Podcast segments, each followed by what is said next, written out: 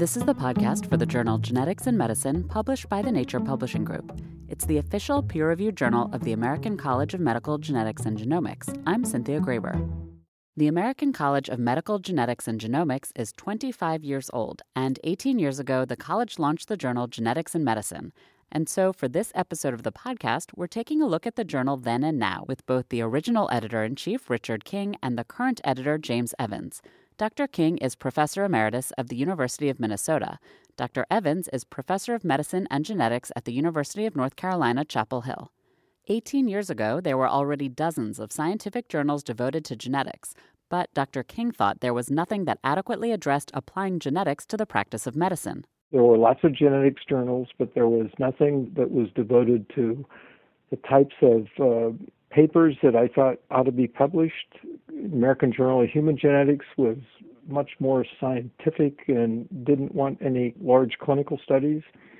And there weren't many other avenues in the U S for publishing clinical studies. Plus, the college was starting to develop policy statements, and we needed a place, a practice guidelines place to publish those. So we decided that it was a good time to start a journal. Other journals weren't publishing large trials that investigated the outcome of genes and variations in large populations, and the American College of Medical Genetics and Genomics was already starting to publish policy statements about and guidelines for integrating genetics into medical care. How they ran the paper is hard to imagine today.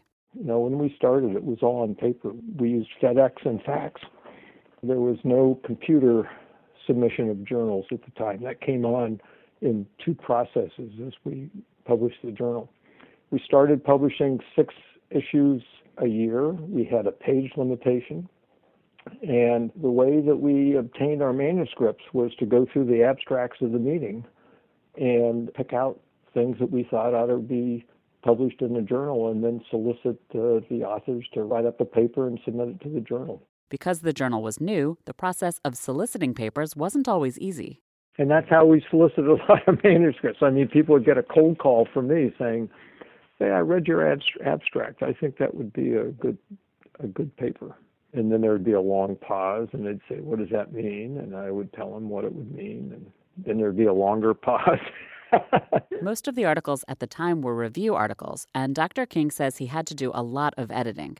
All that has changed today, and not just because articles are, of course, submitted online. Doctor Evans. What's really changed, I think, is, you know, we're, we've been a monthly journal now for, for seven or eight years um, as opposed to bi-monthly.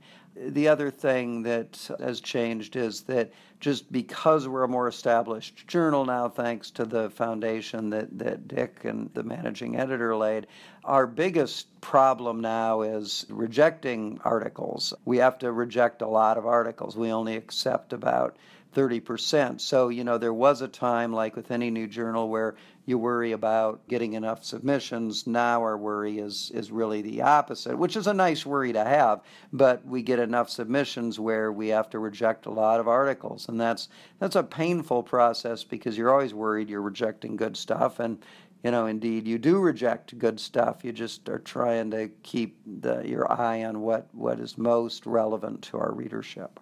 Genetics has changed dramatically in the past two decades, and that's had a huge impact on what the journal covers.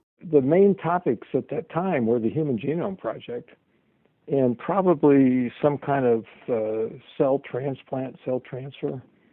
The molecular biology was was ongoing, but the rapidness of the ability to do human genome sequencing really wasn't on board at the time in the nineties. So we were really focused on what's going to come out of the Human Genome Project, how's that going to change genetics, where's that going to go, and how's that going to impact clinical genetics. Today, says Doctor Evans. I mean, I think what's changed most is genetics itself and the, and the practice of genetics. Like Dick said, twenty, twenty-five years ago, we did, uh, you know, some testing for individual genes, but it really wasn't very common. Flash forward now to a point where doing genetic testing for a variety of genes is, is routine. Doing panels of of genes from a few to dozens is, is routine. And even doing whole exome and whole genome sequencing is becoming not uncommon at all. In addition, we're seeing a lot of other specialties. So, you know, specifically cardiology, ophthalmology, O B G Y N, oncology, having embraced a variety of, of types of genetic testing. Another change is just the plethora of different kind of large-scale technologies that are now routinely clinically employed. So not just massively parallel sequencing, but we we now see microarrays as a very routine part of, of pediatric genetics and other genetically oriented tests. We see the field of O B having really strongly embraced cell-free D N A analysis for purposes of screening individuals who are pregnant to try to uh, uh, detect fetuses with chromosomal abnormalities, et cetera.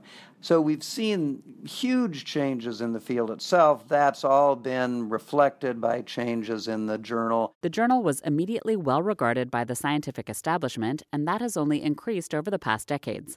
Both editors credit their managing editors, Christine Christofferson in the past and Jan Higgins today, for their crucial work in making the journal a success.